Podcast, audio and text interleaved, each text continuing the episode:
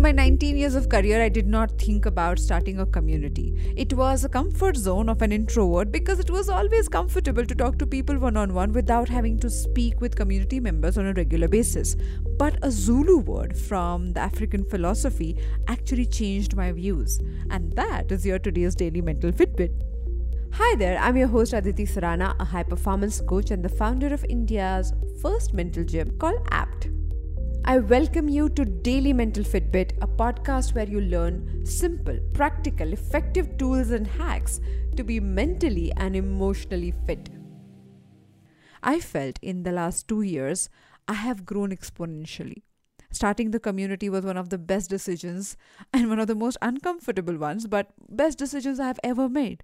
I have realized that learning with people, actually answering their questions, and finding ways in which you can simplify the complex concept and make them more accessible forced me, demanded me to think about those same concept in a newer light.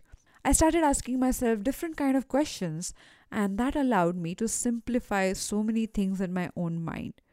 If you followed my journey as a content creator on social media or as a podcaster with our other podcast, also absolutely right, you might have noticed how I have changed over a period of time. Now, I must tell you, I cannot take much credit for this. It wouldn't have been possible without all of you.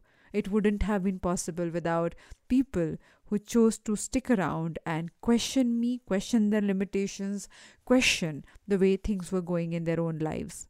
I feel very humble when I connect to this term Ubuntu, which is a Zulu word from African philosophy that comes from an entire phrase that goes somewhat like Umuntu Ngumuntu Nubuntu, which can be loosely translated in English as I am because we are.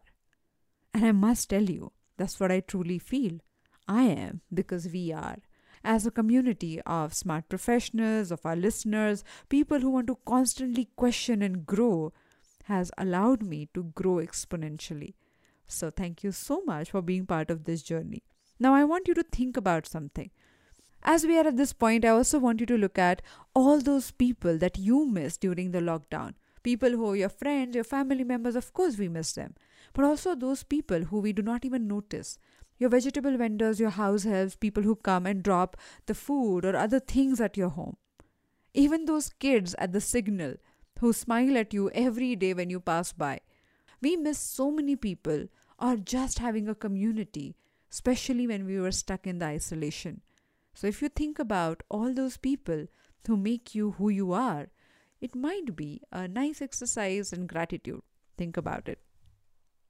More such conversations on Daily Mental Fitbit to claim your mental fitness right away. Thank you so much for joining me today on Daily Mental Fitbit. If you think this episode has left an impact, then please take a moment to rate and review this show on Spotify and Apple Podcasts. It will help other people to discover us. I'll see you tomorrow with one more episode.